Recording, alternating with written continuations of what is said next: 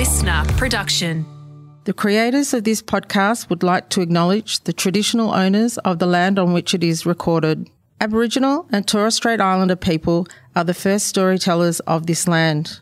We pay respect to their elders, past, present, and emerging, as well as any Indigenous people who may be listening today. The unexplained takes many strange forms. It's every mystery that has not been solved, every question that has not been answered. Are ghosts real? Are we alone in the universe? Why does every car dealership have those giant inflatable wind puppets out the front? Charlie Clausen and Ben McLeay are here to investigate. This is the Unexplained Explained. Ah, yes, Ben, it's my pleasure to call into session uh, the third meeting of the Northeast Australian Paranormal Society. How are you? Oh, I'm very well, thank you. How I are you? feel like there are some kind of like G men onto us. There are some government operatives who've been listening to this show and trying to shut us down because what a series of calamities that led up to the recording Mm-hmm. Oh, of this Christ. show. First of all, even though we are the Northeast Australian Paranormal Society, I am located in New South Wales and Ben is located in Queensland. And it's Mm-hmm. that wonderful time of the year when Australia is split along two lines, while the east coast of Australia is split along two lines during daylight saving. And um, I forgot about daylight saving. So um, I got to the uh, recording session an hour early and didn't know where you were. And then you reminded me. And then what happened after that? Oh, I got locked out of my house, um, which briefly threw me for a loop extremely uh, because I tried to get through my front door and my uh, deadlock was closed, and I'd never really used the deadlock. and that was the that, that's one. where my conspiracy brain's going. Is that you said it's Mhm, never happened before. You've never been locked out, and then you were like, there were some No. men at they're fixing the Mhm. smoke alarms in your apartment building. Well, supposedly, I know I got a notice of entry sometime in the last couple of weeks, Right. but I didn't actually double check that it was today. So there's every chance that there were G-men in Yeah, here. Uh, trying to shut this down or- for exposing the truth. I don't know how deeply they've infiltrated into smoke alarm solutions, but I see those guys driving around everywhere, and now I'm starting to think it's not a That's coincidence. right. You need to get a bug sweeping wand. You just need to go around your apartment just and see if there's any recording devices, apart from the one you're talking into, of course. Well, yeah, other than the, the small amount of microphones and stuff that I have.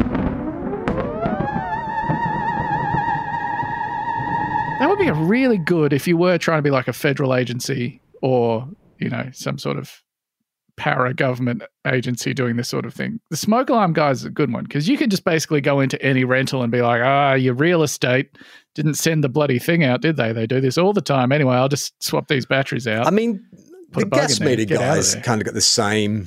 The gas reader person's got the same kind of um, free pass, don't they? They've got like a AAA pass. I've never questioned once someone knocking on my door saying, "Can I go read your meter?" I'm like, "Yeah, well, you're wearing a you're wearing a shirt. Assume Yeah. must be legit." some sort of logo on there and don't use this as practical instructions on how to rob someone's Yeah. house. That's not the spirit in which this is being No, given. no, no. Only use it if you're investigating um, paranormal investigators are getting too close to the truth. Well, it's uh, appropriate with, that we're discussing paranoia about the government because uh, the subject we're going to discuss today, because they sort of do go hand in hand a bit, is uh, UFOs. And uh, I have been fascinated. And this is a word, when we decided to do the unexplained explained, and I sort of have credited you as uh, having the largest private collection of paranormal uh, literature in at least Northeast Australia. At least, possibly the Southern Hemisphere. You said that it's predominantly UFO literature. Mm, mhm. And so I feel like this is the episode that you have been building towards for the last two weeks. Just hasn't been a big build up. I would say building towards my entire, entire life, life, more or less in a way. Yeah, yeah. and so tell me about what is it? Well, let me actually, I'll start with myself because I, you're going to have more to say than, than me. When it comes to paranormal subject matter, UFOs have never really captured my imagination. And I feel like it's maybe because it's probably the most acceptable of all the paranormal interests. Like, you know, Mm, Joe mhm. Rogan's into UFOs, and you'll have like legitimate kind of uh, other legitimate people sort of talk about experience with UFOs, and and there's also that kind of fallback of well, it's an unidentified flying object, so it could be from anywhere. And I think it's a bit of a lame attempt to believe in something paranormal. You've given yourself an out that it could be legitimate. So for that reason, it didn't really capture my imagination. But tell me what your perspective on UFOs is. Well, that, that's very interesting that you say that actually, because I was going to say more or less the exact opposite, but as well, no, the exact same thing, but as the reason why I like them the most is because they're the least goofy of all of yeah, them. well, that's but Like, that, yeah, right. Okay, I get you. If you're believing in ghosts, you may as well believe in werewolves. And if you're believing in werewolves, what the fuck are we doing? here? Yeah. you know. Whereas UFOs, there's something because all of the paranormal stuff is meant to be kind of sinister, right? Or at least it has an air of being sinister or scary in some way. Unnatural. For the most yeah. part. Yeah. yeah. Whereas UFOs are There's of this so much- earth or this realm, or maybe who knows? Yeah.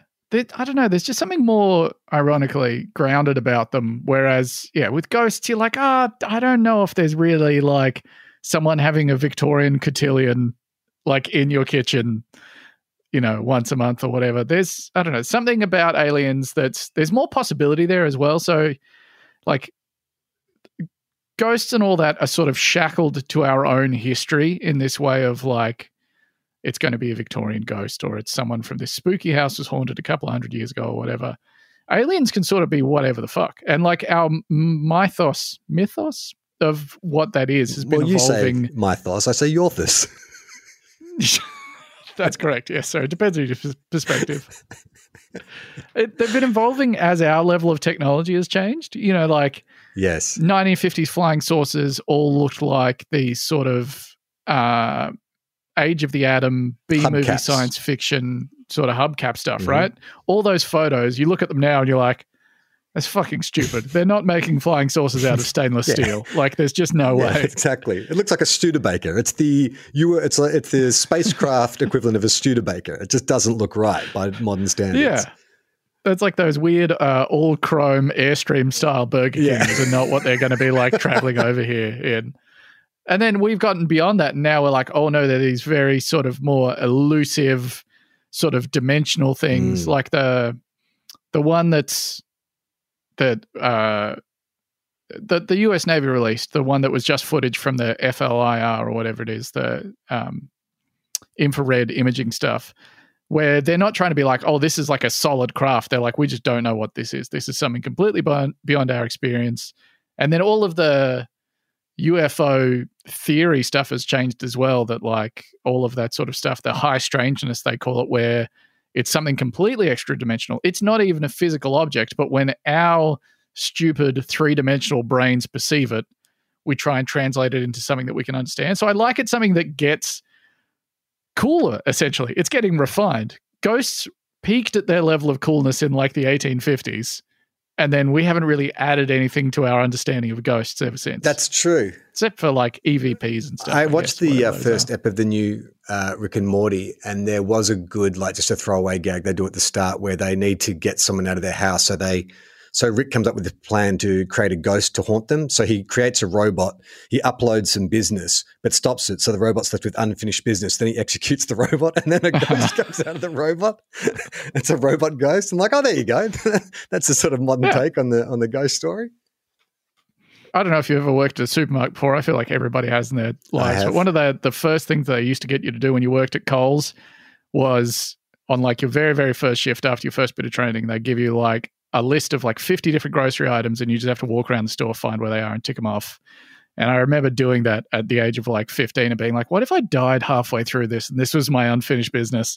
And I'm just fucking stuck in this Coles Pialba in beautiful Hervey Bay, Queensland for the rest of my unnatural afterlife. I've often said that if I was to die in this house I'm living in now, at night you would walk past the kitchen and you'd just see a phantom version of me just loading and unloading the dishwasher. Because that is all I fucking do every day, all day, is load and then unload the dishwasher. it does seem like it's um that at least the ghosts we experience are very selective about whose unfinished business is cool enough to keep them in the realm of the material It plane. is true. Like I know we're talking about UFOs, but let's stay on ghosts for a second because you bring up an interesting point. We don't, you don't really see like why aren't ghosts ever doing mundane things? Like surely we've had cell phones or, or cell phones, mobile phones now for twenty years. Why aren't we seeing like some like bored teenager like crossing the road, looking at their phone and not Oh, seeing that a truck's about to hit them? You know what I mean? Like they're they haven't updated. They, they don't have any signifiers you know, apart from clothing and stuff, but like, where are the mobile phones? Where's the mundane activity? Yeah. Why is it always like they're sending a message or something? That's kind of part of the appeal, I guess, of like UFOs is that we can keep them contemporary. It's very hard to make a modern ghost seem cool. Like Yeah. if you go out into your like, you know, you're in your fucking horrible studio apartment that's the only thing you can afford, and there's a ghost of a guy like cramped on the couch using his laptop. You're like, this sucks, man.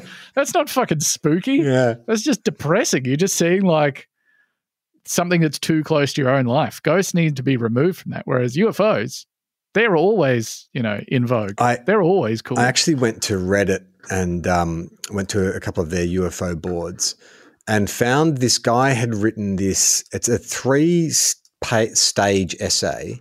What's the name of it? I can't remember. He did name it. Um, which he starts off with a, a quote from the the Matrix, uh, which is oh, fuck yes. Every time you've heard someone say they saw a ghost or an angel, every story you've ever heard about vampires, werewolves, or aliens, it's a system assimilating some program that's something they're not supposed to be doing. So he uses that quote to set up this idea that we're living in a simulated reality. And that when we are seeing UFOs, it is part of that transcendent consciousness, sort of peeking behind Yeah, the curtain. mhm. That is the, the interdimensional thing that you mentioned before. Yeah, I, I mean, I love that he's taken that quote that was just an excuse for them to put werewolves and vampires Yeah. in the Matrix Reloaded ghosts with no explanation dreadlock ghosts whatsoever. with switchblades. Oh, the dreadlock ghosts. I remember being, what, 14 years old and being like, that is the coolest shit I've ever seen in my life. These like Estonian DJ twins or whatever. Fuck, terrible. But yeah, that's that's sort of the common thing at the moment is they're uh, lumping everything, werewolves, ghosts, fairies, what have you, as UFO phenomenon. That they're these extra dimensional visitations, and like, you know, some 14th century Celt sees one of these and they don't have the language in their brain to be like, that's a flying saucer. They're like, oh my God, that's an elf. Yeah. That's that's one of the fair ones, and they've broken through into our realm. Like that's how their brain has made sense of it. So it's good. It's like a grand unified theory of the paranormal, which is convenient because otherwise you end up with a lot of very contradictory nonsense. I um, don't know if I mentioned this before, but um, I'm, I'm trying to make myself smarter by reading books by smart people, and it's not working. and I'm reading one about theoretical physics at the moment, and the 10% of it that I'm my monkey brain is vaguely understanding is that Ben, this might come as a shock to you, but the universe is enormous. Like it's really huge and vast, vast distances. And when you realize how big it is, it is a miracle that we're actually getting anywhere near the moon and let alone discussing getting to Mars.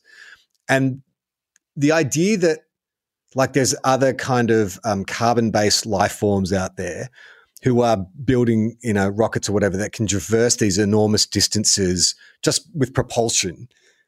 I- just can't fathom that. Like wormholes and all that kind of stuff and the bending of space-time, I can get behind. Like that's something that makes sense. There is a basic kind of scientific fundamental to that. But the idea that we've just got like fast alien spaceships, Independence Day spaceships that are just traveling vast distances, I just do not understand. Yeah, it doesn't really bear out. But like there was that whole the way popular pseudoscientific thought about aliens went was uh what's that name? The astronomer.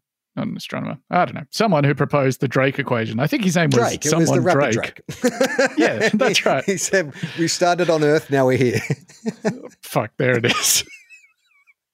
Uh, he was the one that was like, well, these are the number of planets we have. This is what we think the likelihood of life occurring is, you know, based on not particularly modern science or whatever, and being like, well, yep, there's absolutely definitely life elsewhere in the universe. But the more you sort of look at it, even if the the conditions for life are relatively common, which we think we definitely don't think uh, God, there were so many negatives in that sentence. We think there's a fair chance that the conditions that arose that allowed life to form on Earth could happen in other places as well. But for them to then get to like technology using and uh, interplanetary travel, but to do it at around the same time as us, but also to do it to be within the very, very, very, very tiny locus around our galaxy where sub light speed travel could get you to us while we're still here.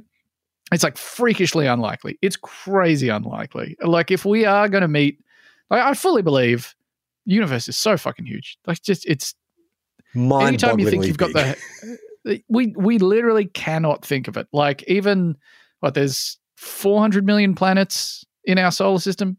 No, sorry, 400 million solar systems in our galaxy.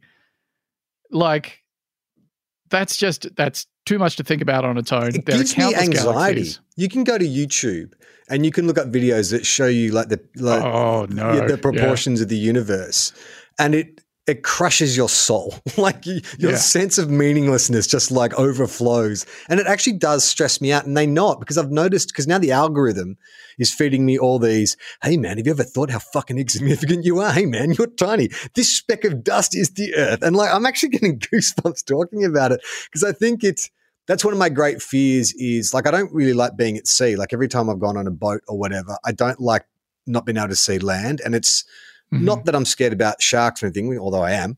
It's more about the isolation. Like I hate the idea of nothingness, just being surrounded by nothingness. And that's Yeah, what we I- are, though. I think I um I have one time in my life been uh, high enough that I think I've managed to fully, really hold in my mind that idea of how tiny we are. And that was a very terrifying five minutes of being like, oh, that's not good. I'm going to turn Cosmos off now because this is making me very uncomfortable. But like, yeah, we are, we're just in the middle of nowhere. Like, I don't think that's how alien life will, if it comes to us. I fully believe that there's, you know, there are jellyfish on some other planet, planet. somewhere or whatever, you know, yeah. Yeah. Some weird blobs hovering around. Who knows if they're intelligent, but they're sure as fuck not getting in an Independence Day style giant spaceship and then like knocking on our front door. They've got to get here. Donnie Darko insultingly oversimplified theory of wormholes style. No, no, it's Event Horizon. It's punching the pencil through the folded paper. That's the one that they all use now. which I think I internalized and believed. Well, I mean, not believed, but I used that as my example for like my entire understanding of space ever since I first saw that movie. Uh, far too young as a teen. Well, I've only it's just getting movie, though. grasp, getting my head around the fact that like space, spa- like space is a, th- a thing. Like it's not like oxygen, like air, like we pass through. Like space is matter, you know, and that's all that. And the idea that space can be bent and all that kind of stuff. Like Mm. taken me to my mid forties to understand and comprehend what that actually means. i and that's what this book I'm reading at the moment is trying to explain to me. Is like, yeah, that's what dark matter is. There's actually more in the universe that we can't see than we can. Yeah, that's where like a tiny visible matter is like a tiny fraction of that as well. I was listening to a very good um, episode of the podcast Ologies, uh, where the host was talking to astrophysicist Katie do Mack. not plug other better podcasts on our podcast. We're different. Let's not say better. Okay, different, Uh, smarter. But yeah, sort of going through those explanations of space time, the like bowling ball on a trampoline style ones, where you're talking about how everything and and like it's once you get those popular explanations, I feel like they put me ninety percent of the way to understanding something, but they're not really being able to apply it I can't understanding. of the visualize the, the minutiae of what they're talking about when they talk about photons and electrons and this and that. And I'm like, and they they say it so matter of factly. They state it as if yeah, you know what a photon is. I'm like, no, I don't fucking know. Like, does it have a shape? Does it? How does it move? How do you? All I know for certain is that it's a wave. Hey, wait a damn second. it's like they smash something up. They look at it with a tiny microscope and they can count the how. How does how is this possible? And like this is a string. Does it something looks like a string? Really? Do- I just it just it blows my mind. Which is I guess a kind of long winded way to get back to the subject at hand, which is Mhm. UFOs give us some sense of meaning, right? Or Yes. it's less scary to think that maybe, well, you know, the universe is vast, but one day we'll be able to travel from one side to the other. also gives us a very um there's a sort of implied sense that there's someone else out there who knows what's going on Yep. like Oh, in yes. a there's a higher order situation this is our moment where the the vulcans are landing on planet earth and they're being like Don't interfere with them. all right we're gonna we're gonna you finally invented hyperspace travel so now we're gonna let you in on a few little secrets Yeah. you're gonna want full communism uh, you're gonna start wearing bodysuits uh, and we're going to get you set up with some dope spaceships. Like, Trust us, the Hollow Dirk is going to blow your fucking mind. if you guys love YouTube, you're gonna fucking love this. but yeah, that sense that like other people have been here before us, uh, they figured everything out. They're probably wiser. They've probably got a bunch of. They're probably going to solve a bunch of our problems. You know, mm. medically and scientifically and all that. Uh, or you're one of the people who just believe that they have these like you know solar system spanning empires. They have all this incredible level of technology. They found us and all they want to do is just dick around with people. That's it. Yeah. nothing else. They just want to fuck with a couple of us just for fun. They want to terrify a few families in kansas. Yeah. and then they'll go back home.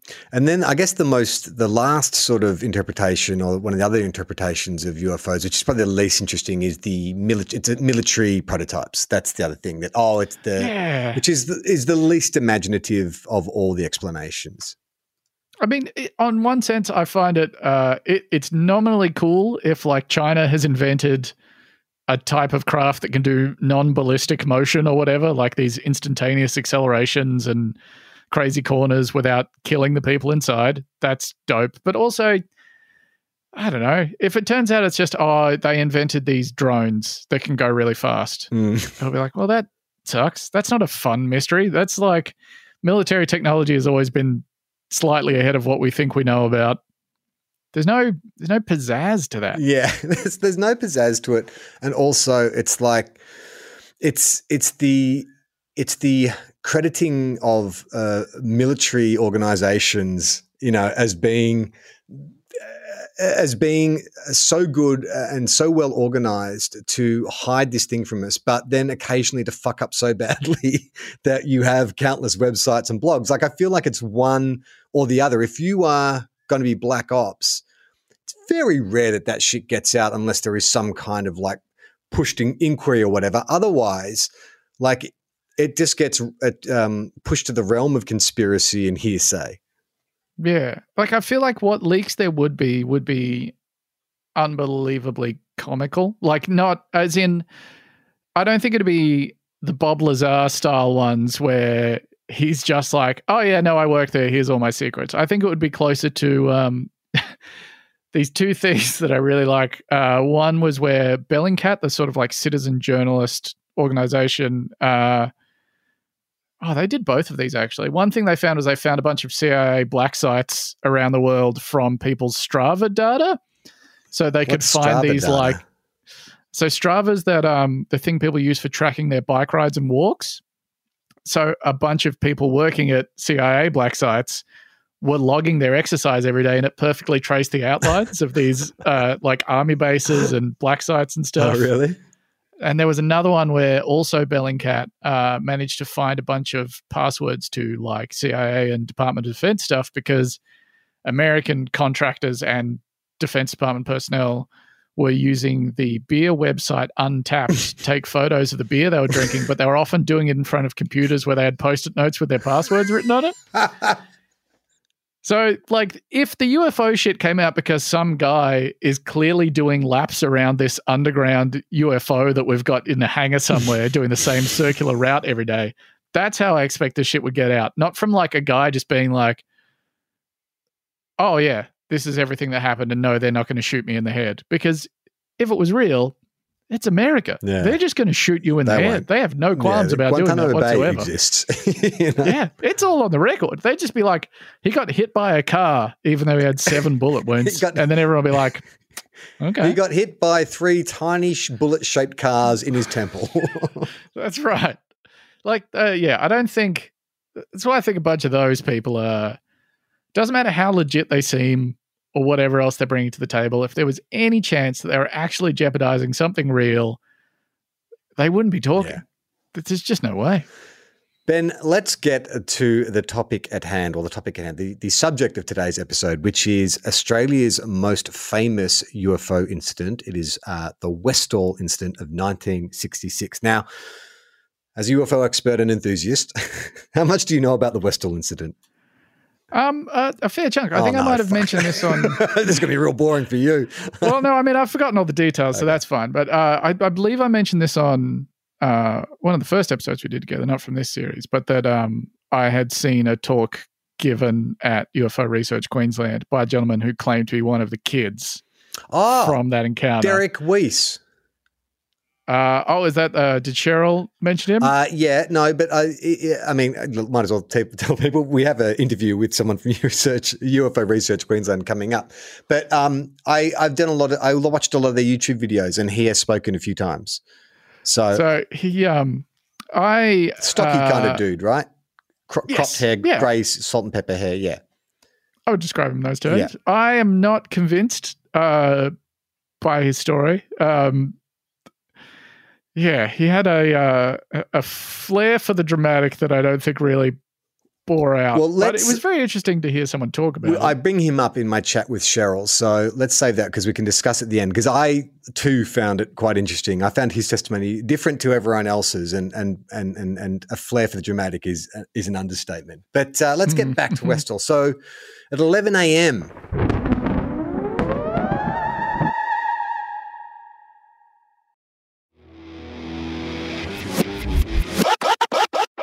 April 6th, 11 a.m. in Melbourne, um, Westall Hills, uh, sorry, Westall High is located in Melbourne's southeast, and approximately 200 students and some teachers witnessed what they described as flying saucers in the sky. So the incident happened with a few students out in the yard. You know, the bell had gone after recess, and some kids were inside, some were sort of trailing in. Some kids were still outside and noticed the flying saucers first, and then some kids in the classrooms who were at the window started seeing them too. And so uh, a kid burst into one of the classrooms and said, There's flying saucers in the sky. The teachers tried to keep control, but they could not stop the stampede of somewhere near 300 students running outside to look at these flying saucers. Um, there are kind of varying reports about how many flying saucers there were. Like it's between one and three, depending on who you speak to. But at least 100 eyewitnesses say they definitely saw one flying saucer. They described it as being smooth and grey or silver, um, sometimes with a purplish hue on the outside, some witnesses say. Uh, other people say it was without like rivet holes or, or any kind of joinery at all. So it was just completely smooth all the way around. And it resembled a, a, a saucer with an upside down teacup on it. So it's that 1950s UF, classic UFO, which I guess in 1966 still would be the predominant popular culture image of what a UFO looked like. yeah, yeah, that very like uh, people that had grown up watching science fiction movies from the 40s and 50s. They were now adults in the 60s. Yeah. So Star Trek's kind of really in, in its infancy. It's just sort of started. I guess you got like kind of your sexy Barbarella Journey to the Center of the Earth, whatever it is, style sci-fi, where you got like you know, there's always a sexy doctor and a sexy girl Yeah, in a mini yeah, yeah. silver miniskirt going into outer The space. golden age of science fiction. that's that's right. So the witnesses say um, that it's hovering over the oval, over one of the goalposts. Um, some say the object was silent. Others say it made like a low noise, and uh, the object then rose vertically, smoothly and vertically, and glided away from the school over to an open field known as the Grange, which is a short distance away. Just I looked at the map; it looks like it's a couple of blocks from where the school is.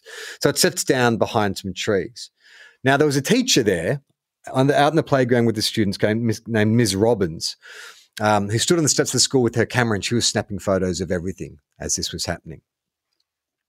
Um, ignoring the commands of their teachers, three students jumped the fence and sprinted off to the Grange to see where the object had landed. The last girl to arrive says that when she got to the object, it was stationary and hovering just above the grass. Now, again, other reports say that it was sitting on the grass, but there's more than one that says it was hovering above the grass. Uh, she says, then without warning, it rose up vertically, turned on an angle, and shot off at tremendous speed. There are other witnesses who say at that moment the object was being trailed by conventional airplanes who couldn't keep up. Now, I heard one person say like a Cessna. And I was like, who the fuck is trying to chase a UFO in a Cessna, like the slowest of all the light aircraft?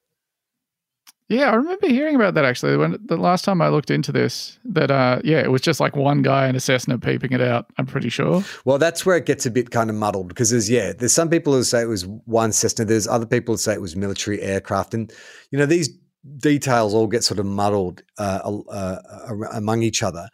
The thing that makes this kind of like different or, or or more exceptional than other UFO stories is just the sheer number of witnesses. Now, a lot of the way it's been framed in the years since is that it was a bunch of kids, and they're normally framed like children as having you know some kind of wild imaginations, but these were predominantly like teenagers form five and and you know around that so what's that 14 15 16 so it yeah. wasn't like they were you know like little kids who were having flights of imagination they're on the cusp of adulthood yeah we're just about to let them drive a car yeah so like you know they're not being like, oh my God, there was a unicorn on one of the flying saucers and it's my best friend now. if you said that when you were 15, you get bullied as fuck.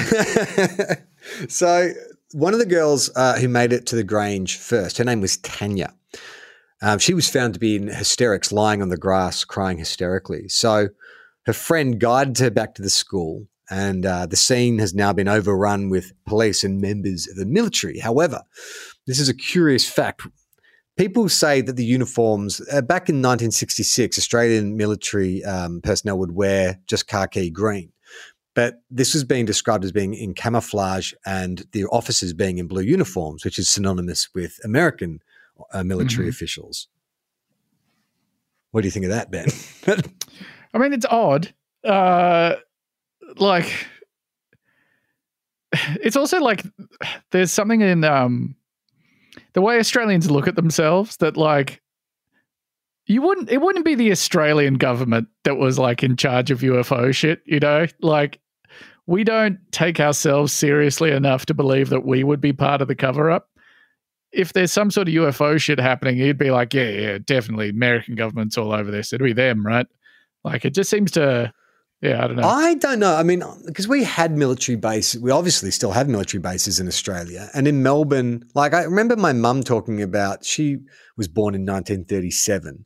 So, you know, was a toddler sort of when the war was ending. And she sort of very clearly remembers going to school and having American, like they had taken over part of her school because it was near a mm-hmm, lookout mm-hmm. point on in the bay. Um, and so the idea that those military connections were formed, they're like, hey, you know, we want to test some uh, prototype aircraft. Uh, you've got vast areas of unpopulated desert. Could we build a base out there and keep up the download? That to me, I know we just said that's a, it's a cop out to be like it's like military prototype, but to me, I'm like, oh yeah, that doesn't. I mean, what what bends credulity is the the movement of the aircraft, the sort of hovering and yeah, you know, vertical movement and incredible speeds, and you know the shape of it and the purple glow and the hum. But all that stuff, you know, I I think could be put down to some kind of I don't know, like um, misremembering of, of things. Yeah, it's slight embellishments or whatever. It, it also, even if it was like an experimental aircraft they were testing, you probably don't have to do it in the outer suburbs of one of Australia's biggest cities. We have well, so much empty space. You could do it just like 50 k's out of Caboolture, and I don't reckon it was like, though. I think this is what my theory is, and th- I've got other theories, but this is my first theory. theory one uh-huh. is that they were testing miles from a populated area, like 66. They could have been in well, where would they have been? Somewhere like um, Eltham, which is all just like mountains, or the Dandenongs, right? They could have had like a, a base built under a mountain, like Doctor Evil or something. Um, and then it got haywire and then shot into a populated area. So I reckon they were testing it away from prying eyes. Westall High is only five kilometres from Moorabbin Airport, which is like there's you've got Tullamarine and then you've got uh, Essendon in the west and you've got Moorabbin in the east. So it wouldn't be hard to scramble some aircraft to go chase your wayward UFO. I don't think. I mean, from the way it's described by these kids, it, it sounds like the the accompanying aircraft got there pretty quick, which is strange because if this thing moved as fast as some kids saying it did, like where have these guys? If they're flown from Moorabbin Airport, like that would have taken like a like it shouldn't have taken that long at all. But they were trailing after this thing, unless they flew from somewhere else. But also, I don't know how people would have really cottoned them onto it that fast. It's not like these kids are picking up their fucking iPhones and being like, "Quick, yeah, call the authorities. There's a guy up there. Well, one of the videos I watched, there's a, a pretty good YouTube doco, well, doco on YouTube called Westall 66. It's like an hour long. Um, and one of the military experts that they speak to, he was the guy who talks about, he was the one who said, well, the, you know, the uniforms wouldn't have been camouflage or, or blue. He also said that it's very likely that if they were running some kind of operations, that they would have had people on standby for this exact event. So he thinks they could have scrambled the support craft mhm. quite quickly, and also to have all the military and the police come into the school and shut that down. That all happened within, you know, uh, an, like half an hour of, of the incident. So there was definitely people on standby. Um, Tanya, the girl who had the hysterical fits, um, she was placed into an ambulance and, and taken away. And several teachers at the school said that the uniformed officials were in deep consultation with the school's principal. Now, um, the school's principal, his kids have been interviewed, and they said that, like, you know, he was a pretty straight up and down kind of guy, um, not prone to kind of embellishment or, or believing in in this kind of stuff. Um, the media interest obviously was extremely high. Uh, word spread very quickly. And the next day, outlets like Channel 9 were at the school and they were filming interviews and had a bunch of newspapers and stuff. So at assembly the next day, the students were instructed by the principal not to talk about the incident, saying it had just been a weather balloon, which is like, Love that. Perfect. weather balloon, uh, like that's got to be the most common explanation, right? yeah, which is For just, everything, every uh, UFO incident's always a weather balloon. Yeah, well, it was the that was the first explanation put forward um, for the Roswell crash, and it just kind of stuck Yeah. in the public consciousness. It's a catch-all. Yeah, Um, uh, there were other residents outside of the school who also claimed to see the UFO and had encounters with it. So one guy um, says he saw it like hovering on the road before taking off. All of them had very consistent descriptions of of the of the ship itself. Um, if it was a routine weather balloon, uh, then people went to great lengths to suppress this. You remember I talked about Ms. Robbins? Was a teacher who was out snapping photos. Well, uh, uh, a teacher saw her in an argument with the principal and a military official who didn't just take the film, but they took her camera as well. have you? Um, and I, I hope I'm not getting ahead of you here, but Yeah. have you heard of the theory that it's it was a balloon, but it wasn't a weather balloon? I th- Uh, I've got some possible explanations up here. Maybe I, th- I can't remember. Yes, I think so. because this one I find the most tantalizing of all of them uh, was that it was actually a balloon that was. I want to make sure I've got Was this it the- was it a balloon that had a gas canister on top? And so it, it actually fit with the description of the saucer with the upside down teacup on it. I don't know what the, the specifics were, but the idea it was put forward by uh, a UFO researcher named Keith Basterfield in 2014. I think he first said this that he had reason to believe uh, that it was a high altitude balloon used for testing residual radiation levels. Oh yes, I did come from the that. Maralinga nuclear test Yes, which because they hadn't revealed to the public that they'd done those tests, or at least they were worried about what the public perception would be if they were testing radiation in populated areas. I love the idea that it was a balloon, just it was a balloon they were keeping secret for non alien reasons. yeah. Very tantalizing to me. Um, uh, so, strangely, uh, select students, the most vocal of the witnesses, were called into the principal, principal's office and they report being interrogated by two government officials who basically told them that they didn't see what they definitely saw. So, gaslighting them. hmm Then the maker of this documentary, West, uh, Westall 66, he went to Channel 9 to their archives to try and find the footage of the interviews with the children that were done the next day. And although there is a logging of those interviews, when he opened the film canister, Oh, that's so good. it was empty. just gone. Gone. The Fuck. canister there, but not Yes. the film. That seems sloppy, but Why very leave the good for narrative purposes. I like yeah. I've never understood in like any kind of like espionage thriller or whatever why people keep copies of the uh, uh, of the uh, the documents or everything that, that could be used as proof against them. Just get rid of fucking everything. Don't leave a trace. take Don't leave a film canister. Get rid of the logging entry. All of it. Oh man, that's that's really fucking good. Remember Tanya, the girl who's in hysterics? So, Mhm. a few days later, one of her friends went to her house to go see her. Now, Tanya's parents had migrated to Australia from Eastern Europe and spoke next to no English. However, the friend said that when the door was answered, it was by a woman who she'd never seen before who spoke English perfectly. The woman then informed the friend that no Tanya had ever lived at that address. And Tanya Great. and her parents have never been seen again. Oh, Poor old, I'm assuming Hungarian Tanya. Christ. Like, That seems a little what bit a dramatic. Terrible day. Your, your parents, probably post World War II, have moved to Australia for a better life. Your daughter sees a UFO and you get taken away to some black ops site. Awful way. Yeah. Awful way to finish your day. it seems like if everybody else was allowed to live, Yeah. like you could probably, yeah, that seems like a that's a bit much. Uh, some witnesses also claimed that in the following days, crop uh, circle like rings uh, were left on the Grange by the object, and that officials could be seen with Geiger counters um, before the site was scrubbed. Now, if it was that radiation weather balloon, that probably checks out, right? Yeah, yeah, it's just highly irradiated balloon now.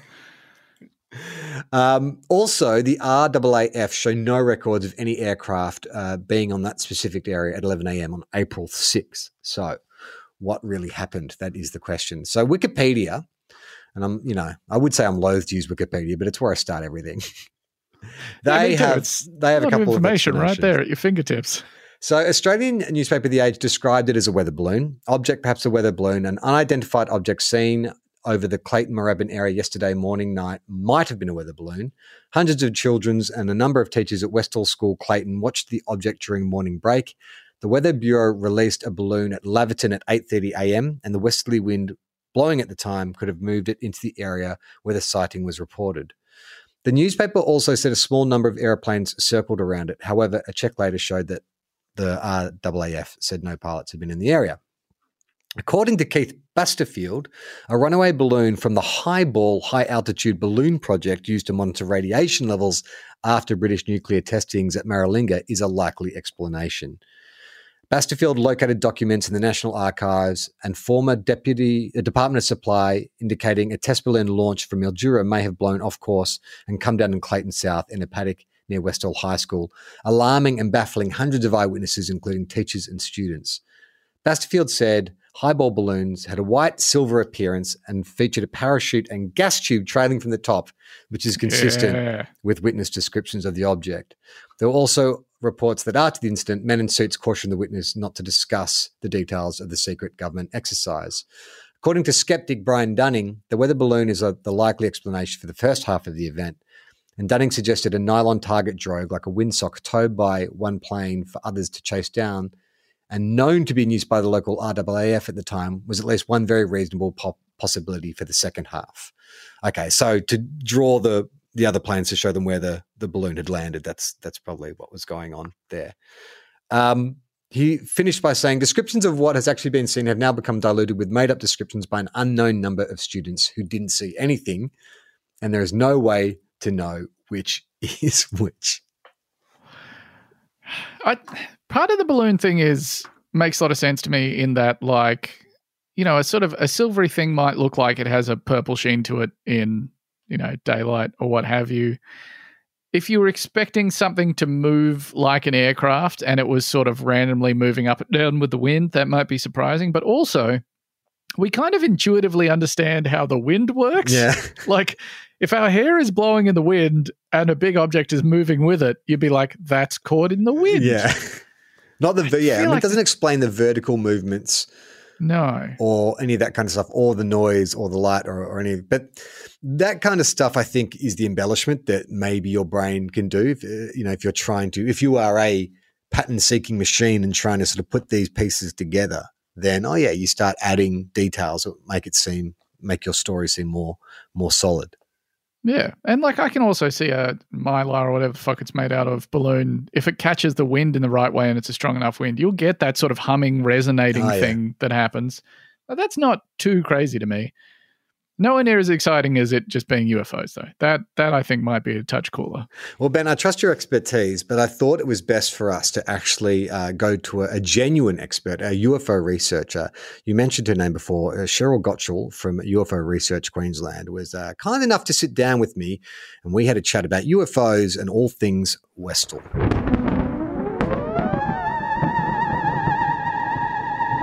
Cheryl, thank you so much uh, for coming on the Unexplained Explained.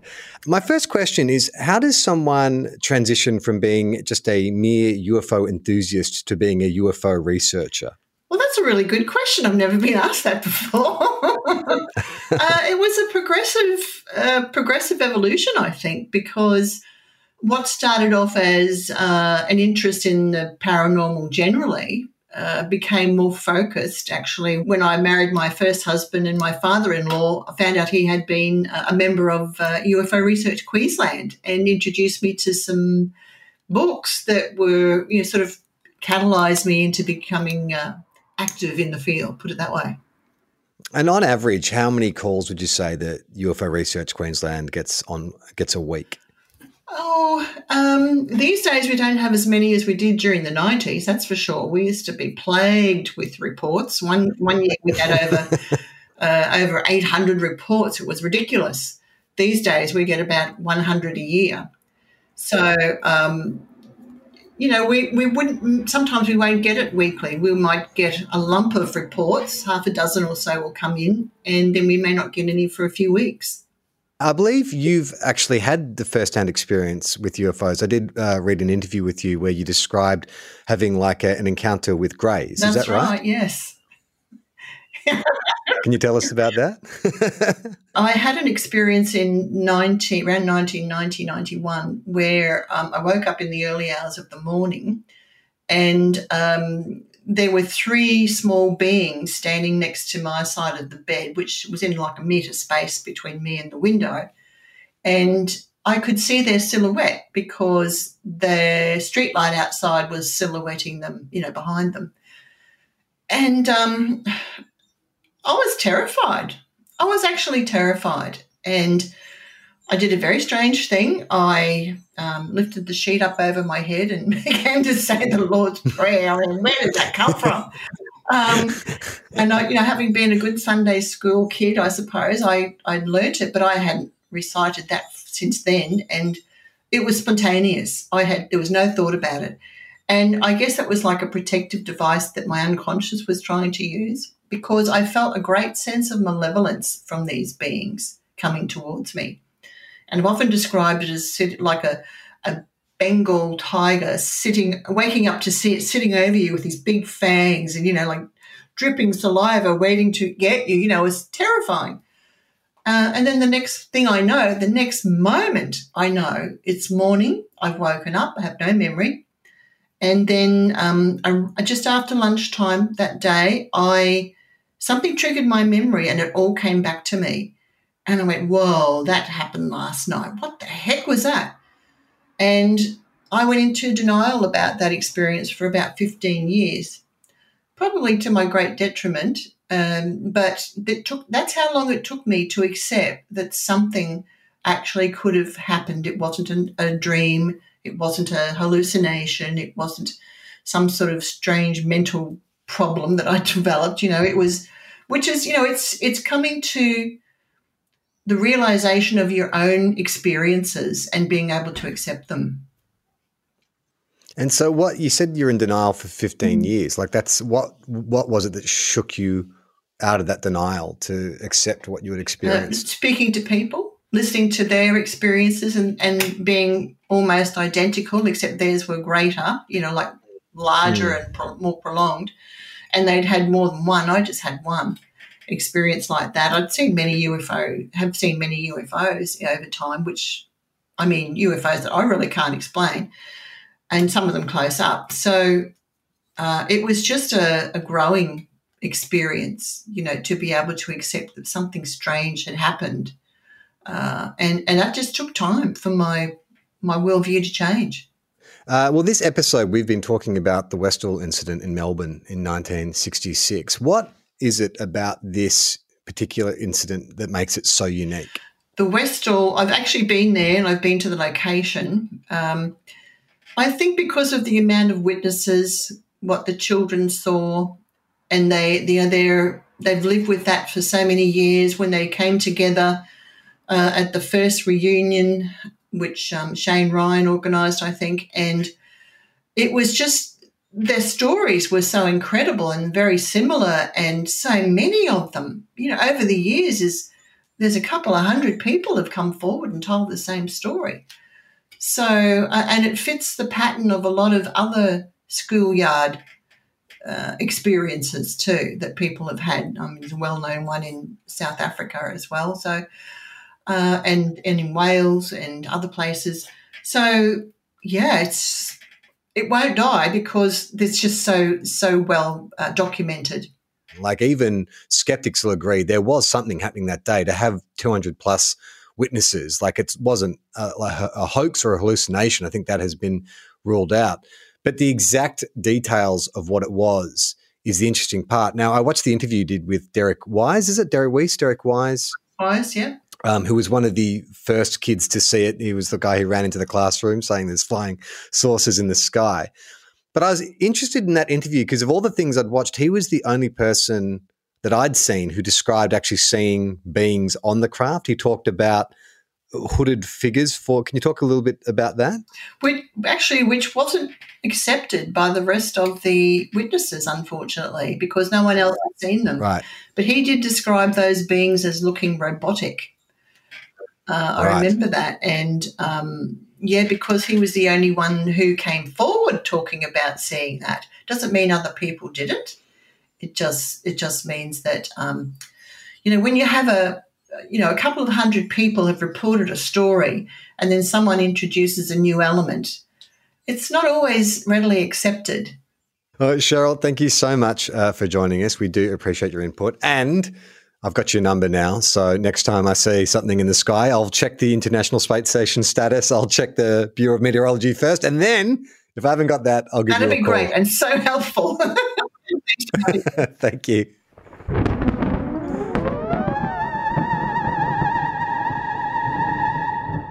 So interesting revelation. So Derek Weiss, he was the only one that I found, uh, the only witness I found who said that there were occupants of the spaceship. And then Cheryl like added on top of that that they're potentially robotic. Yeah, my my recollection of um because I was I was at that interview with Derek at UFO Research Queensland, and Cheryl's recollection might well be different, but uh, that was one of the few times I've been to a, a UFO Research Queensland meeting where I could feel the energy in the room was quite skeptical like it's usually a very sort of open uh well i mean it is a very open environment where everybody's sort of understanding everyone's experiences are a little bit different. That one i just think he he was not a particularly convincing person telling his story and a lot of it seemed to really push it a little too far. Uh, like even his claim that he was the kid that ran into the classroom uh to central character syndrome yeah, that's that's been disputed. Like right. uh, a bunch of the other witnesses say that the kid that ran in to tell them what was happening was uh, a female student, right? And it was not him. But yeah, I the, the creatures thing is odd. Like I'd done a bunch of research before going to that interview, and nobody else mentions it. And you think that would probably stick with people? Yeah, you know. Well, considering how many kids made it to the Grange, like Tanya and, and her mates. Like there was a bunch of kids there. And then there was another witness I saw, I read about, who like had a really close encounter, got really close to the ship, managed to walk around it on the road. And he didn't see anything either. I think it would be annoying if you were part of the majority of the the witnesses who were like, you know what, we're we're not 100% embraced by the Australian public, but at least like there is some, you know, they're, they're more inclined to sort of be sympathetic to us. And then someone injects an element that just is too far. And I just think it, regardless if it's true or not, it just derails like the whole incident. Yeah, especially one where this is the one where people go, no, this is a daytime thing witnessed by hundreds of different people, and then to be like, and you know, to yes and it and do yeah. something crazier.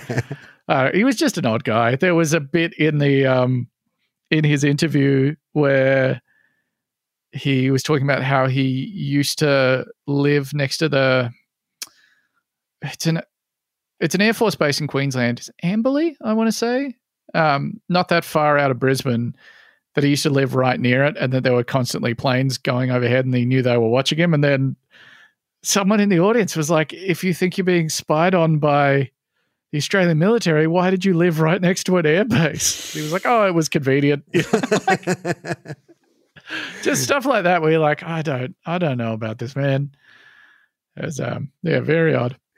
Ben, I'm going to call uh, this third meeting of the Northeast Australian Paranormal Society to a close. Um, I think we both uh, are on the same page when it comes to, to Westall 66. Yeah, yeah, yeah, definitely. Something happened no robots. No robot. I like the hooded jackets. That's a nice touch. Like, why does a robot need a hooded, like a hood at all? It's like just a just in case it rains. It was Melbourne. I mean, let's yeah. be honest. Four seasons in one day. They've heard the song. Don't want to get a chilly robot neck. It's also yeah. funny too. Uh, when I looked at all the kind of research, all the photos of West Westall now, or South Clayton is what it, for people who haven't been to Melbourne or don't know that area of southeast Melbourne, it'd be like if aliens landed in Ramsay Street. It has the same suburban look and feel as neighbours. Like that's how kind of um, just salt of the earth this alien incident was. Like unremarkable. Yeah. It, it could it could have been Ramsay Street for sure. My my mum grew up in Clayton. Oh, uh, really? And I asked her because this happened uh, well around the time that she was born. Um, and I was like, did you ever like? Obviously, you wouldn't have. No other kids would have been talking about it because you weren't the right age for that. But like, did you ever just hear about the UFO incident at all growing up? Which you never had, which I oh, thought really? was quite strange. So the government cover up has worked, apparently. At least stopped it from getting to my mum. Well, we'll be back again next week. Uh, that is, if the government doesn't shut down this podcast uh, before right. then. Um, you can go back and check out our, our, our, first two installments, which are on the Poltergeist and the Yowie. Um, next week will be our last episode for the time being. Um, and uh, we hopefully will. Uh, oh, man, of course, I forgot to mention it's the spookiest time of the year. It's Halloween. Happy Halloween. Oh, happy Halloween. Uh, so, to everyone out there, enjoy the spooky season. Um, we'll be back next week. I'm Charlie Clausen. And I was Ben McLeay.